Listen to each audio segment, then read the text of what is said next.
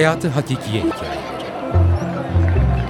Türkiye hikayelerini radyoda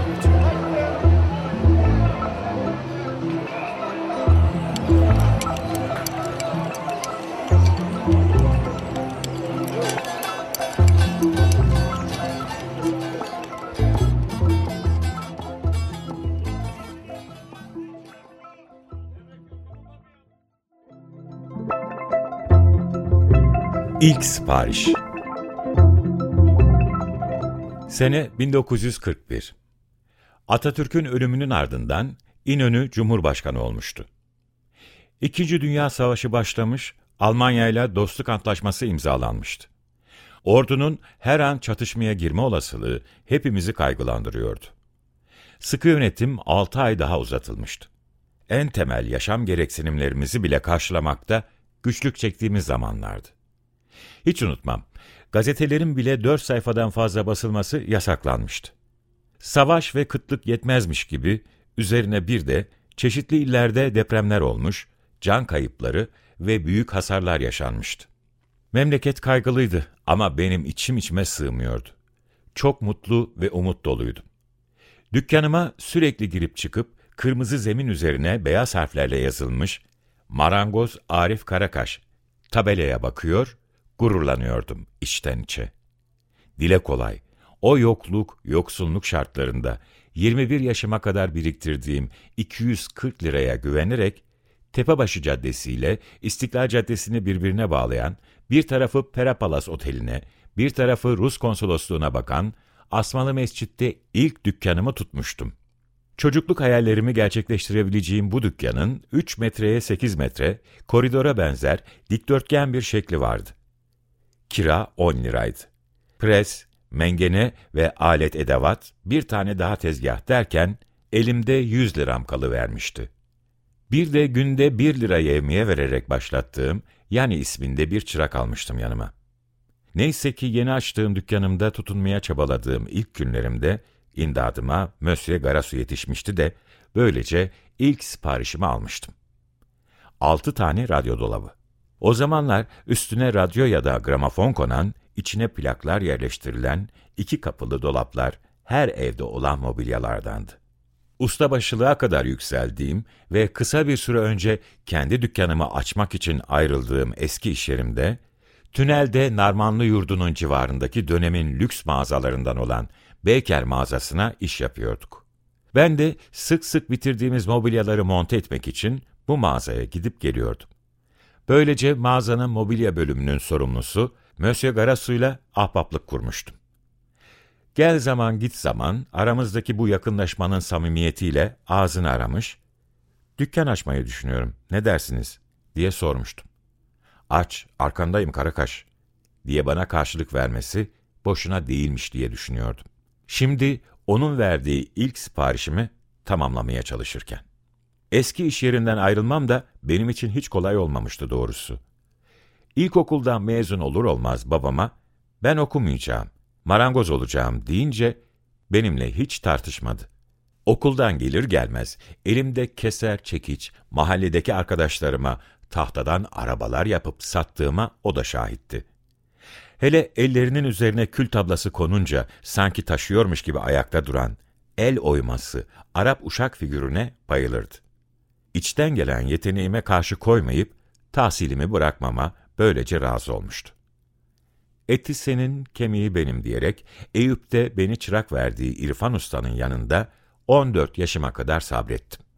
Sabrettim diyorum çünkü sadece kapı pencere işleri yapan ustamdan pek de bir şey öğrenemeyeceğimi anlamıştım. Bir gün ustama da babama da haber vermeden kaçıverdim. Ve işte böylece Beyoğlu'ndaki Rumların yanında soluğu aldım. Önce işçilik öğrenme hevesindeydim ve mobilya yapmak istiyordum. Monsieur Albert beni kendi alet takımım ve tezgahımla, çünkü o zaman adet öyleydi, haftalığı 150 kuruştan usta yardımcısı olarak işe almıştı. Öğle yemeklerinde bir saat molamız vardı ve akşam saat 6'da paydos ediliyordu. Üstelik hafta sonu da tatildi. Daha ne isteyebilirdim ki? Kendimi bildim bileli hayalini kurduğum mobilyaları yapmayı öğrenerek geçirmeye başlamıştım günlerimi. Günler aylara, aylar yıllara karışırken önce usta, sonra ustabaşı oldum. Yaşım daha 18-19 iken postabaşı olmuştum. Yani bir işi tamamen üzerime alıp yardımcılarımla tamamlayacak düzeye gelmiştim. Artık yevmiyem haftada 15 liraydı. 6 tane sandalyesiyle yemek masası, vitrin ve büfeden oluşan yemek odası takımını tek yardımcıyla bir ayda bitiriverirdim alimallah. Ama içimde hep daha fazlasını yapabileceğim inancı vardı ve hayalim bir gün kendi dükkanımı açmaktı. Ve işte gerçek oldu diyordum kendi kendime. İlk siparişimi bile almıştım. He hey be Karakaş! Kafamda bu düşünceler dolaşırken çam ve ceviz ağacı kaplamalı radyo dolaplarını tamamlamıştım. Dolapları cilaya verirken ansızın babamın dükkana doğru geldiğini gördüm. O sıralar Beyoğlu'ndan Rami'deki evimize birkaç vasıtayla gelinirdi. Hem paradan hem zamandan tasarruf etmek için dükkanda kalıyordum. Benzin yokluğu nedeniyle taksilerde tek çift plaka uygulamasına geçilmişti. Otobüs seferleri sık sık iptal oluyordu. Ailemle geçireceğim hafta sonunu bekleyemeden babamın gelişine o yüzden pek şaşırmıştım. Yüzündeki ifadeden bir şey anlamamıştım ama sanki olacakları önceden hissetmiş gibi kollarım iki yanıma düşmüştü. Elindeki mektubu sus pus bana doğru uzattı. Mektup, askerlik şubesinden gelmekteydi ve hemen teslim olmam gerektiği yazılıyordu. Kendimi tam da dükkan açma büyüsüne kaptırmışken, kafamdan tamamen çıkmıştı askerlik. Ama yapacak bir şey yoktu. Babamla beraber yüksek kaldırımdan aşağı doğru boş bir çuval gibi yürümeye başladım. Galata Köprüsü'nün başlangıcında birden alarm çalmaya başladı. Savaş döneminde askeri birlikler İstanbul'u emniyete almak ve havadan gelecek düşman saldırılarından halkı korumak amacıyla sabah ve akşam iki tatbikat yapmak üzere bir alarm sistemi geliştirmişlerdi. Bu sesi duyan herkes kapalı yerlere giderek kendini korumaya çalışır. İkinci alarm sesi gelene kadar da orada kalırdı. Babamla önce tünelin alt çıkışına kaçtık. İkinci alarmda hızla köprüyü geçerek Eminönü'ne geldik. Bir alarm daha çalınca korkuyla yeni camiye girerek bir süre oraya sığındık. Yeni bir alarmla hızla camiden çıkıp taksiye binerek Fatih Askerlik Şubesi'ne vardık. Orada bana verilen üniformayı giyerek çıkardığım giysilerimi babama verdim. Oracıkta kucaklaştık ve vedalaştık. Karşılıklı gözlerimiz doldu. Tuhaf bir kabullenmişlik içindeydim. Artık askerdim.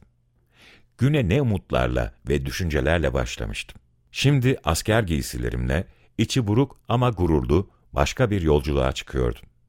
Oğlunu biraz önce askere teslim eden Ali Bey, sonrasında onun ilk siparişini de Mösyö Garasu'ya teslim eder. Mösyö Garasu, radyo dolaplarındaki işçiliğe hayranlıkla bakarak, Karakaş, yolu dört gözle beklenecek bir ustadır, bilesin, der. Oğlunun gıyabında söylenen övgü dolu sözler kulağında, Ali Bey teslimatın parasını yatırmak üzere gururla bankanın yolunu tutar. Ardından dükkanı boşaltır. Tüm malzemeleri Rami'deki evlerine götürür ve saklar. Ta ki oğlunun üç yıl sonra askerden dönüp kaldığı yerden yine büyük bir şevkle devam edeceği güne kadar. Namı diğer Karakaş Usta'nın kısa zaman sonra dönemin sayılı mobilya ustalarından biri olmasının sırrı, belki de ilk sipariş tesliminin heyecanını her siparişinde yaşıyor olmasındadır. Kim bilir? İlk Sipariş. Yazar Gülçetin Editör Deniz Altınay Okuyan Adnan Acar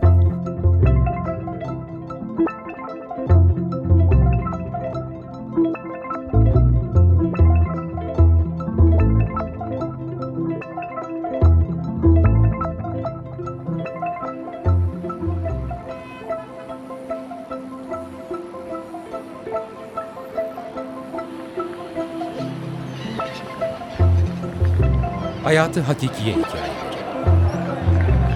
Türkiye Hikayelerini Radyo'da